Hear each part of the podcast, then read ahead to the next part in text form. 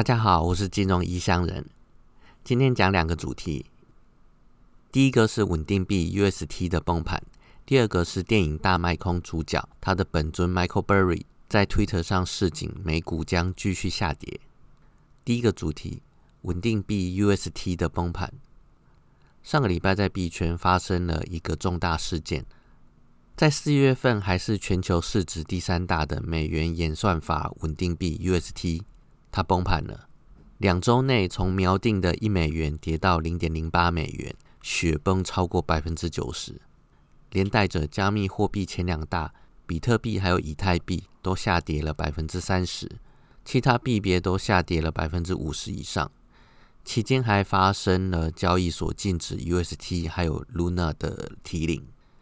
从影响范围来看，可以说是币圈的股灾。UST 它的全名叫 Terra USD，它的稳定是用跟 Luna 两个货币不断交易来维持币值的稳定。也就是说，当 UST 低于一美元的时候，Luna 基金会就会卖出 Luna，买入 UST，保持稳定。不过，这个系统问题在于，当卖压过大，系统跟不上的时候，两个货币会同时脱钩，引发更多持有者脱手。造成已经撑不住的卖压继续增加，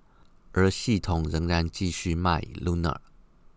这就造成两个货币持续下跌的死亡螺旋，最后导致应该稳定的 UST 还有 Luna 两个货币双双贬值超过百分之九十。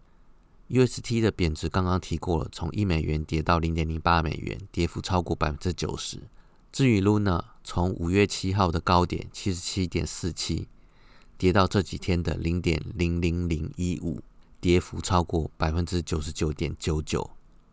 但 Luna 这个加密货币是基于 DeFi 创造价值，简单的说，就是根据一连串的交易，不断循环借贷、质押来创造价值的循环。一旦其中一点断开，整条链就散了。这种没有担保品的货币，自己都有可能会崩跌，还拿来护稳定币，这显然会有问题。现在币圈有些大玩家都在找类似索罗斯狙击英镑、泰铢等有缺陷货币的获利机会，他们怎么可能会放过演算法稳定币 UST 呢？于是，在 Fed 宣布升息五十个基点之后，机会终于来了。全球市场指数持续下滑，市场反应悲观，恐慌情绪在整个市场蔓延，当然也包含了加密货币市场，比特币也连续下跌。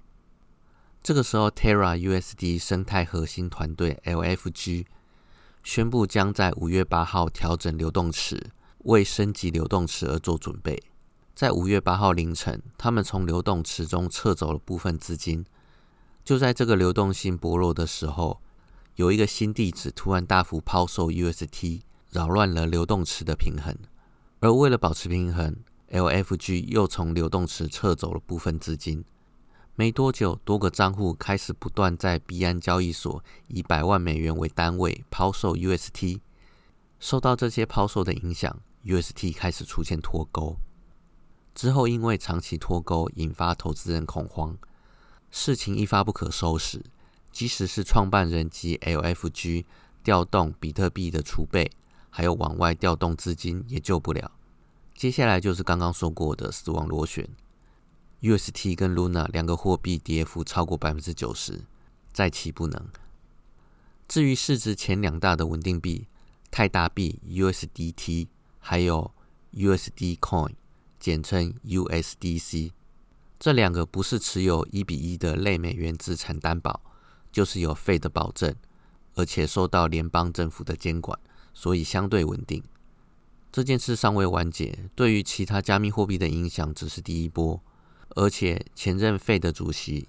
也是现任美国财政部长的耶伦，便呼吁要建立稳定币的相关法规。我们就慢慢看这个余波荡漾会严重到什么地步。当稳定币都已经不稳定了，那我们真的还可以再继续相信稳定币吗？接下来进入第二个主题，不知道大家有没有看过《大麦空 Big Show》这部电影？这部电影是讲一些在二零零八金融风暴发生之前。就因预测会发生股灾，而且从中大赚一笔的几个人。其中一个主角是 Michael Burry，他所创立的基金在二零零八金融风暴发生之前就预测到刺激房贷将会引发崩盘，但他不知道什么时候会崩，所以他选择用买保险的方式，如果发生了股灾，就可以获得高额的理赔。这跟我们平常接触的商业保险不太一样。想知道细节，可以去看这一部电影。这部电影还不错，只是在看之前最好先弄懂一些相关的金融名词。当他的投资人们知道每个月要付保费去做空刺激房贷，几乎都气炸了，不止反对，还表明如果不归还资金就要告他。因为当时的氛围是刺激房贷等于是获利的保证，没有人相信刺激房贷会保。而基金内的资金后来不足以付保费，但 Michael 他卖股票、辞退员工，坚持下去了，这让他的基金在那个年度绩效戏剧性的从负值直接暴增为正一百趴。但如此一位人物，也曾经在放空特斯拉，还有木头女股神的 ARK 基金，最后举白旗投降。最近则是跟巴菲特对坐，放空苹果。嗯，他很明显没有学到教训，即使基本面有问题，你只能等反应在股价崩盘之后再进场，抢先布局放空是很危险的。这也回应了我之前说的，一些金融机构也在放空上吃过不少亏。然而，他看问题的能力倒是不差，至少二零零八金融风暴跟当时特斯拉还有 ARK 基金确实是有问题的，只是后来 Elon Musk 克服了产量地狱这个大问题。所以连带的特斯拉跟 ARK 价值都飙涨。这个例子可以看出来，放空股票不容易，放空本梦比股票很危险，而要放空一个拥有夸张改善能力经理人的本梦比股票更加的危险。而从去年开始，Michael Burry 在 Twitter 上示警美股会崩盘。他在五月五号的推文当中警告，股灾结束之前，股市可能会多次的大涨。他举了两个例子，一个是两千年大抗泡沫破裂之后，纳斯达克有十六次的涨幅超过十个 percent，这平均上涨了二十三个 percent，随后就重跌七十八个 percent。第二个例子是一九二九年股灾之后，道琼工业指数十次的涨幅超过十个 percent，平均也是上涨二十三个 percent，接着也是重摔八十九个 percent。到了五月八号，Michael Burry 又推文说，美股似乎正步入先前泡沫形成的模式，因此将遭遇历史性的崩盘。他指出，S&P 五百过去十年的走势，跟该指数在两千年大抗泡沫破掉的前十年，还有道琼在一九二九年股灾爆发的前十年，可说是惊人的相似。他这些话在暗示着历史正在重演。也就是说，他觉得真正的跌幅还没有出现，这跟我上礼拜说的等待重大事件冲击才会出现主跌段很类似。